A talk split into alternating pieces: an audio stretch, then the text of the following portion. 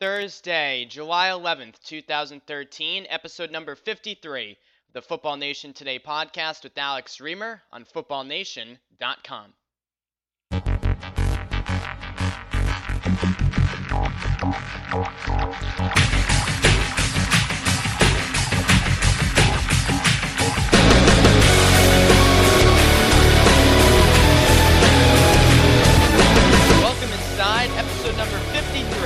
of the Football Nation Today podcast, hosted by yours truly, Alex Reamer.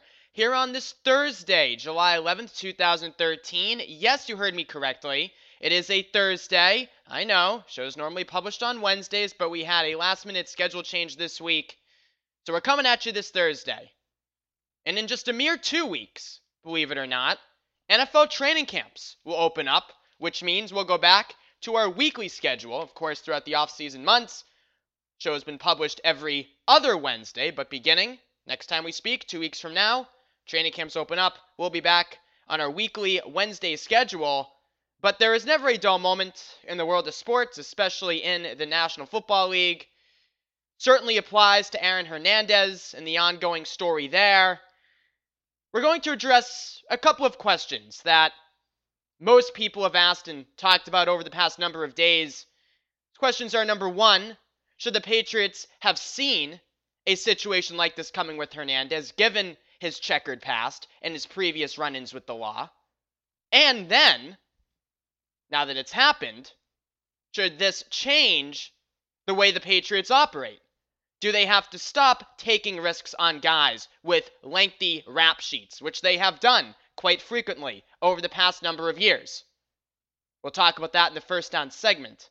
Then the second down segment, we'll take a look at the Denver Broncos and a move they've decided to make this week, disappointing two of its front office executives who are facing DUI charges Director of Pro Personnel Tom Heckert, Director of Player Personnel Matt Russell. Now, Heckert got arrested in June. Broncos are just disappointing him now because Russell recently got bagged with a DUI. Not exactly proactive. In fact, former center Tom Nalen said the Broncos are cowards because they weren't proactive with Heckert and are only disappointing him and Russell to save face. But on the other side of the equation, this now sets the precedent for suspending guys or team employees who get charged with DUIs. So the precedent is now set. And regardless of how it's set, aren't we glad it's now here? So we'll debate that in the second down segment. Third down segment, it's a big upper slowdown, taking a look at questions such as Matthew Stafford's three year extension, whether or not that is a good deal for the Lions. Talking about another quarterback, Colin Kaepernick, and the controversy this week as he was spotted wearing a Dolphins hat on the 4th of July. Did Kaepernick make a mistake?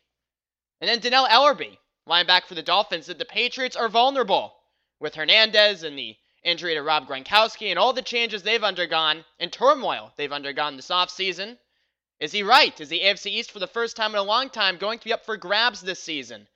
And the fourth down segment, it's a Reamer rant, quick rant this week, but when NFL training camp starts, that means Hard Knocks and HBO begins. The Bengals, for the second time, will be profiled, and I could not be more bored and frankly upset with this decision. It's Football Nation today, episode number 53. My name is Alex Reamer. We'll be back.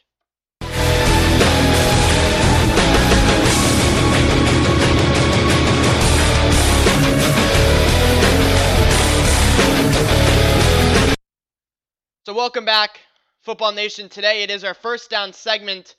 And of course, this week, as we did two weeks ago, Aaron Hernandez is a story everyone is talking about, and for good reason. Arrested for murder and various other gun related charges two Wednesdays ago. Patriots released him the day he was arrested. They put out a brief statement that read releasing Hernandez was simply the right thing to do. It has since come out that the Patriots didn't know, or say they didn't know, Hernandez was going to be arrested for murder at the time of the release. I don't, I don't believe that, quite frankly. Patriots insist that they just thought it would maybe be an obstruction of justice charge. They didn't know the extent of the charges, They didn't know the extent of Hernandez's involvement with the case. As Robert Kraft said when he spoke to the media for the first time earlier this week, Patriot player is involved so closely to a murder where he's arrested, where he's arrested in connection with the crime they felt it was the right thing to do with release to release him. But again, Patriots are pretty plugged in. I believe they had an inkling that the murder charge was going to come down on Hernandez. But regardless, they released him, acted proactively in that regard, and deserve a lot of credit for doing so. Patriots also deserve credit for an event they had last Saturday at Gillette Stadium, where fans could trade in their Hernandez jerseys at the team gift shop, and the team supposedly, uh, reportedly lost well over $200,000 at this given, but it was the right thing to do. And each and every day, seemingly each and every hour, more updates and more news breaks with this story and with Hernandez's past. And when talking about his past and knowing why he really dropped in the draft in 2010, it wasn't just the weed, it wasn't just a possible, you know, positive drug test. I mean, that was the least of Hernandez's problems now that we look back on it. The question is, could the Patriots have seen this coming? Could they have seen something like this coming with Aaron Hernandez? Did they get what they deserved here? And I say no. You can never see murder coming. You can't look at somebody in society and point your finger at him or her and say, that person, gonna be a murderer, gonna be involved in a murder case, gonna be arrested in connection with a murder case. I can feel it. Because nothing leads to murder. You have people talking about possible drug problems. You have people talking about tattoos, maybe some possible gang affiliations, some incidents Hernandez got into when he was in college. People are pointing the their fingers at a lot of things and highlighting a lot of things and saying, oh, see, see, red flag, red flag, red flag. How come the Patriots didn't know this then? Or if they did know this then, why did they ignore it? Why'd they draft this guy? Well, they obviously took a risk on him. Hernandez did fall in the fourth round because of questions about his character, but I, I just say you can't predict murder. You can't draw you can't draw a line between event A and murder. It just it doesn't work like that. Now Hernandez was questioned about a murder at a bar while he was attending the University of Florida, but Gainesville police cleared his name in that investigation. So the Patriots took the police at their word. Hernandez was his name was cleared. May have been wrong place, wrong time there. According to the police, that is what happened. I mean, you can't be overly cynical where you're second guessing the police, right? Cleared his name, they cleared his name. And again, I'm not saying the Patriots didn't take a risk on Hernandez. They did. They took a big one. But I just don't see you can draw the connection and draw the lines between anything Hernandez may have done in the past and murder and being arrested in, eh, eh, you know, being arrested in connection with a murder case. Now it's obvious, hindsight's 2020, that the Patriots made a mistake signing Hernandez to the $40 million extension last August. It's also obvious Robert Kraft was, as he phrased it when he spoke to reporters on Monday, duped by Hernandez. And the more you hear about Hernandez and his demeanor in the locker room, Matt Light saying a few weeks ago that he never stood for what Aaron Hernandez was about or never supported what Hernandez was about, a vague statement, but a statement that tells you some of his teammates may have known who he was, who he was affiliating himself with, some of the activities he was participating in off the field. But Kraft said that Hernandez was always respectful, he was always polite, uh, very humble around the team facilities. And that's classic sociopath or psychopathic behavior. It is. Living two lives. The news that came out that he was maybe involved in that double homicide last July, a month before, the Patriots signed him to the $40 million extension, and this guy was a sociopath. It's the more that comes out, the more you can read that as a factual conclusion. Uh, but Hernandez did a great job duping Kraft and duping this Patriots organization. And I think the Pats took a risk on him. But again, it's difficult to make that leap and think someone is going to be involved in a murder or murders. I just I just don't think it's fair to pin this on the Patriots and blame them for not projecting this. I don't think you can project it. Now, the other question is should the Patriots change the way they operate after this Hernandez situation? Will they change the way they do business, acquire players? It's obvious the Patriots are willing to take on guys with sketchy pasts. You look at who they've acquired over the past couple years. Hernandez, first and foremost. They got Alfonso Dennard, cornerback drafted two years ago in the seventh round. Dropped in the draft because he assaulted a police officer before the draft. I mean, the guy is a talented player. played well in his rookie season, Dennard did, fell to the seventh round. The entire league passed on him. But yet the Patriots took him. They took a guy in Brandon Spikes who has some off field character questions. Aqib Talib, they acquired last November, has one of the longest rap sheets in the league, which is filled with violent crimes. So people look at this pattern with the Patriots and say Robert Kraft, as owner, needs to restore the high moral standards this Patriots franchise supposedly once stood for. Now, I'm not sure what era the, these people are talking about. I know in 1996 they drafted Christian Peters and Myra Kraft, Robert's late wife, blocked the draft, blocked the draft pick because Peters was involved in a violent crime. But that was 1996. That was a long time ago. That was three head coaches ago. It was Bill Parcells. Completely different era. Under the Belichick era, the Patriots have always taken on guys with sketchy pasts. Corey Dillon, Ty Law got arrested a couple of times. Bryan Cox, a veteran and key part of the 2001 Super Bowl team. So I don't know what era people are referring to, at least under Belichick, since 2000, when the Patriots stood for all these high moral standards, but should they change their ways? Should Kraft now step in? Well, let me pose this question to you. What if it came out that the owner blocked a football con- uh, transaction that could help the team win games because he's standing on a moral high ground. What if it came out last November? At the time, the conventional wisdom was the Patriots were a cornerback away from becoming real Super Bowl contenders. Their putrid pass defense was what was holding them back from making a deep playoff run. So they acquired Talib, the best cornerback on the market. What if it came out last November near their trade deadline the Patriots had this deal to acquire Talib from Tampa Bay, the so called missing piece for another Super Bowl run.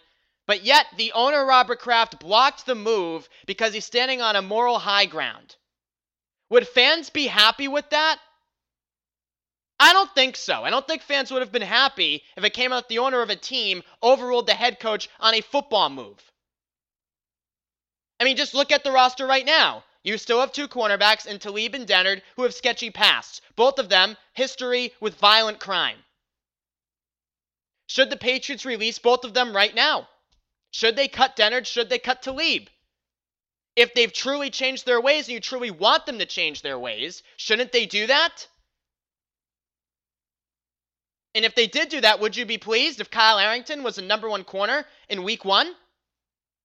I don't think the fans would be pleased. I don't think you would be pleased. I think it's the cost of doing business in the NFL. Unfortunately, it's too bad, but it's the right but it's the reality. You have to take on guys with these kind of ba- with these kinds of backgrounds if you want to f- field a winning team.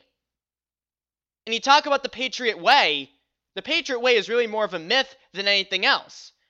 First of all, it has nothing to do with the head coach Bill Belichick who's also the general manager and thus in charge of all aspects of the football operations.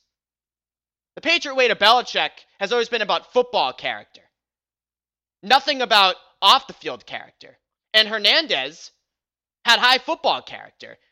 Last year, Belichick always said he had the best training camp of anyone on the team, always a hard worker, got the playbook instantly.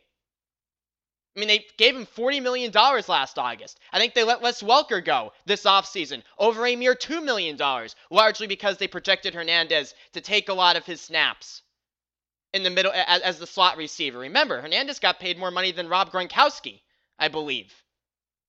So Hernandez was paid more like a receiver than a tight end. They had big, big plans for this guy. So the Patriot way has everything to do with football character, nothing to do with off field character. And people say, well, the Patriot way is dead. It doesn't have a lot of mystique anymore. Well, I don't think the Patriots have as much mystique anymore because they haven't won a Super Bowl in nine years.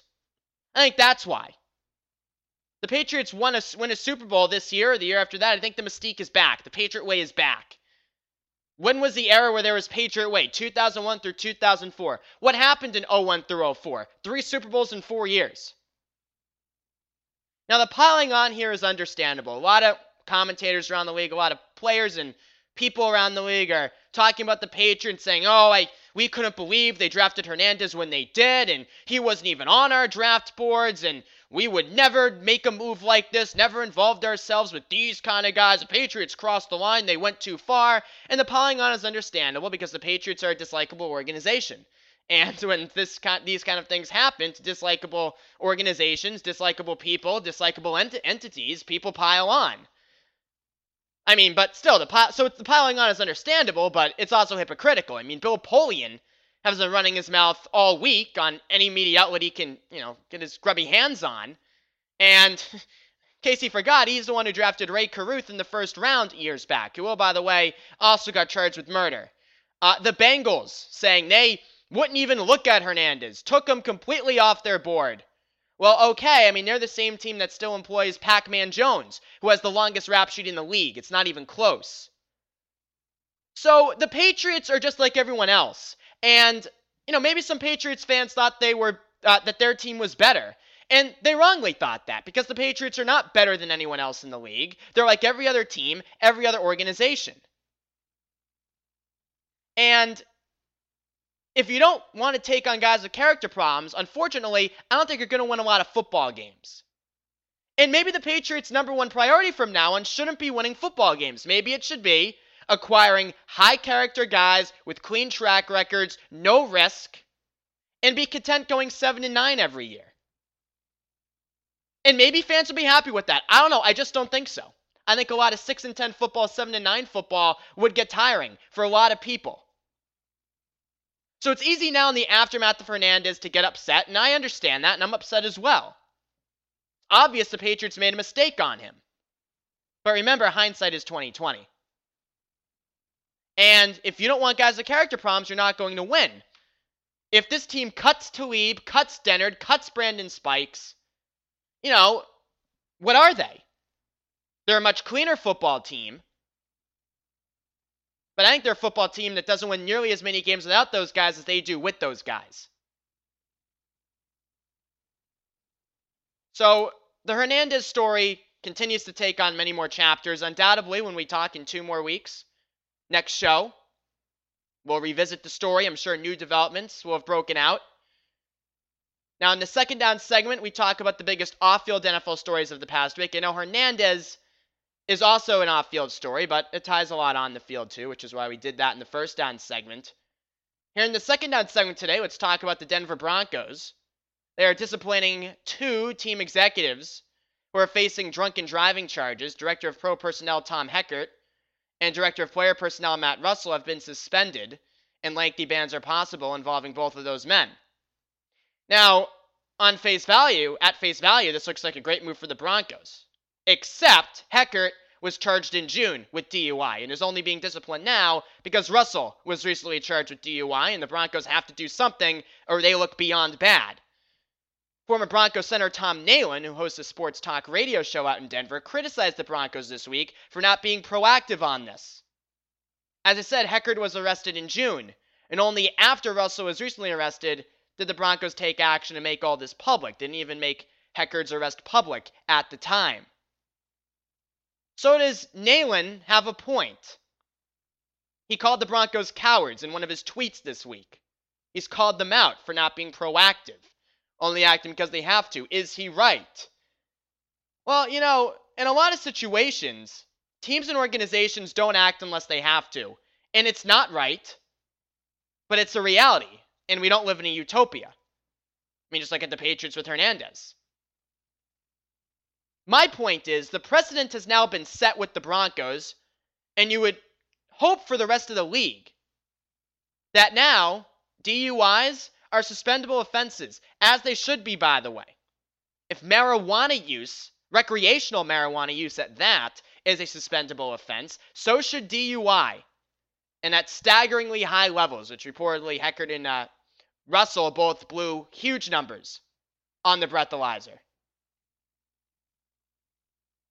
But as I said, the precedent has now been set. And isn't that a good thing? That DUIs will now be punishable? I mean, at the end of the day, who cares how it was set, right? As long as it was set. Getting pulled over the DUI is not okay. And the Broncos have taken a step forward and disciplined two members of their front office who have been involved in DUI. And do they deserve some criticism for not acting proactively with Heckert in June? Of course they do. It is kind of cowardly. And you have to wonder if they're doing this for the right reasons or doing this because they have to. And yeah, they're probably doing this because they have to. But most organizations, unfortunately, guess that's the word of the day, huh? Unfortunately, a lot of organizations only act, only discipline when they have to for public relations purposes. But now the precedent has been set. No Bronco can ever get charged with a DUI and not get suspended. And you would think around the league, front office executives or players can't get charged with DUIs without being suspended or being disciplined because then you'd look at the Broncos, who, yeah, may have taken them a while to do it, but they did do it. So the precedent has been set. I'm happy for it. And at the end of the day, I don't really care how it was set. Third down segment. It's our big up or slow down segment. I say a statement and express my agreement or disagreement with that statement by saying big up or slow down. Topic number one Lions signed quarterback Matthew Stafford to a three year contract extension this week, worth $53 million in total, $41.5 million guaranteed. Big up or slow down, is this a good deal for the Lions and a good deal for Stafford? I say big up. This is a good deal for the Lions and a good deal for Stafford. He's now signed through 2017, still had two more years left on his original deal. And remember, Stafford was signed to his rookie contract before the new CBA. He was handed $41.7 million guaranteed when he signed his rookie deal. And it shows you how to whack the pay scale was for rookies, right? Thankfully, that's come back down. Stafford took a pay cut in a sense, slightly less guaranteed money in his second contract than his rookie contract. I know it's only 200 grand, but still, unbelievable. But I say it's a good deal because, yeah, it's a nice chunk of change, but it's the going rate for a quarterback get the contract extension signed this offseason. Joe Flacco, $120 million overall, outshines them all. But Tony Romo, $55 million guaranteed. And if you ask yourself the question, just looking at the Romo extension and the Stafford extension, which quarterback has a better chance of leading his team deep into the playoffs? Romo or Stafford, I would choose Stafford, as I think a lot of us will, because Stafford is still very young. He's only going to be 29 when this deal expires in 2017. So the Lions now can see if Stafford can grow into a franchise caliber quarterback. And you need one to win consistently at a high level in this league. And the Lions feel like they might have a franchise caliber quarterback in Stafford. He regressed a little bit in 2012 after his stellar 2011 campaign, so we'll see what he does here in 2013. And if you think you have that franchise guy, you have to sign him up as the Lions have signed up Stafford. Now, another quarterback was in the news this week, but not because of a contract extension. Colin Kaepernick was in the news because he wore the wrong hat. Kaepernick was spotted wearing a Dolphins hat on July the 4th last Thursday. Of course, he is a San Francisco 49er. It is not cool to wear another team's hat. Huge controversy, blew up Twitter, blew up the internet. You would have think Justin Bieber was involved. So on Monday, what did Kaepernick do? He Instagrammed a picture of him in a 49ers hat on Monday to reaffirm his devotion to his club. Big up or slow down? I'm not going to ask, is this an overreaction? Because of course it's an overreaction. At the end of the day, who cares what hat a player wears? But that's too easy. So let's ask the tougher question here on Football Nation today. Big up or slow down, did Kaepernick make a mistake? All right. And my answer here is yes. I do feel as if Kaepernick made a mistake here, made a slight miscalculation. Not a massive mistake, but a mistake nonetheless. The outrage is ridiculous, we all agree with that, but the fact is, it's there. You have nothing to gain while wearing another team's hat. Nothing to gain at all. What are you going to get from that? You're on the 49ers. And as long as you're on the 49ers, Colin, only wear 49ers hat. Only wear 49ers merchandise in public. It's as simple as that. You have nothing to gain by wearing the merchandise, the regalia of another team. So don't do it. It was a stupid thing to do. The outrage is ridiculous. Here in our perfect world, if we did live in one, yeah, th- there wouldn't be outrage. People would have something better to do. than worry about what hat Colin Kaepernick is wearing on July 4th. But the fact is, a lot of people don't really have anything to do, and I'm not saying I'm not one of those people. So we obsess about these kinds of things. So, bad move. Kaepernick, slight mistake, miscalculation, wearing the Dolphins hat. Now, final topic here. Dolphins linebacker, former Raven Dannell Ellerbe said this week in the AFC that the AFC East is open and that the Patriots are vulnerable. They could no they could uh fall victim to the Dolphins this year and other teams in the division. Big up or slow down. Does Ellerbe have a point? Well, in the context of the AFC East, I still say slow down. Even with Hernandez out of the picture.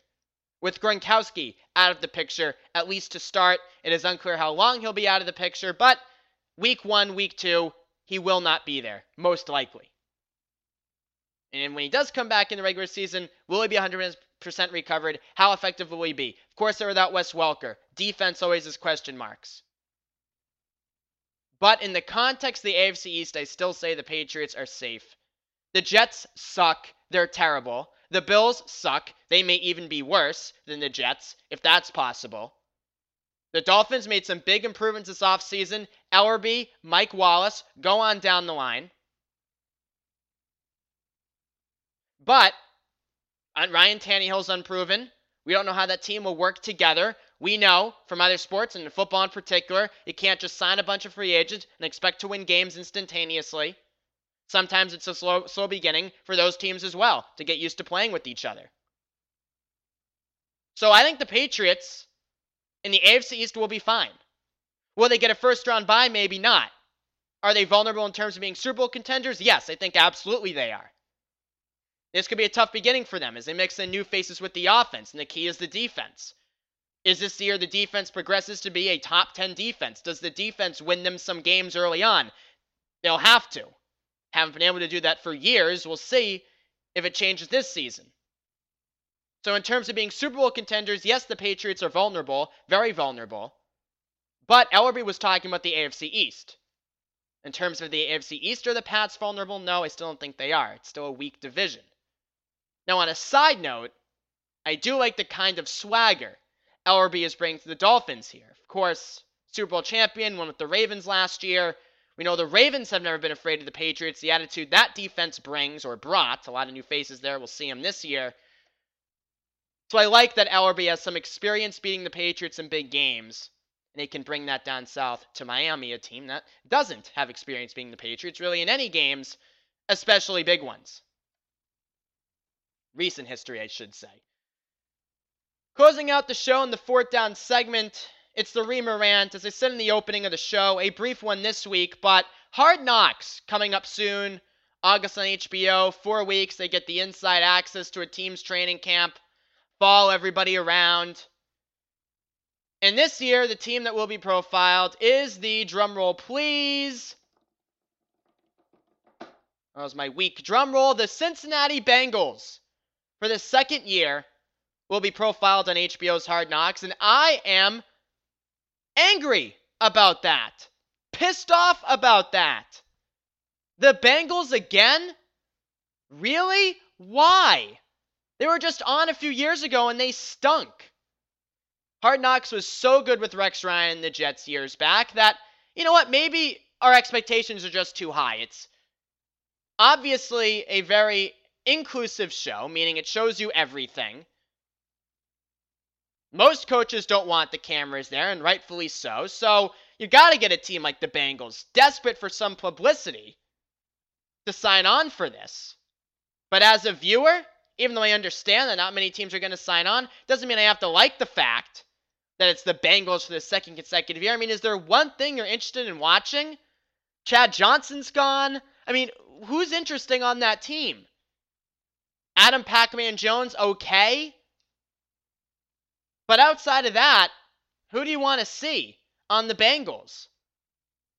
Have some good players are going the right direction. Don't get me wrong. I think AJ Smith's one of the best receivers in the game, but have a good young defense coming up, but is there anything interesting there? Is there anything captivating? No. So it looks like it may be a dull year of hard knocks. The second time with the Bengals. The first time was dull. And it sucks because Hard Knocks as a concept is a great show. So unfortunately, and it is rightfully so, but still, not a lot of great teams are willing to be profiled.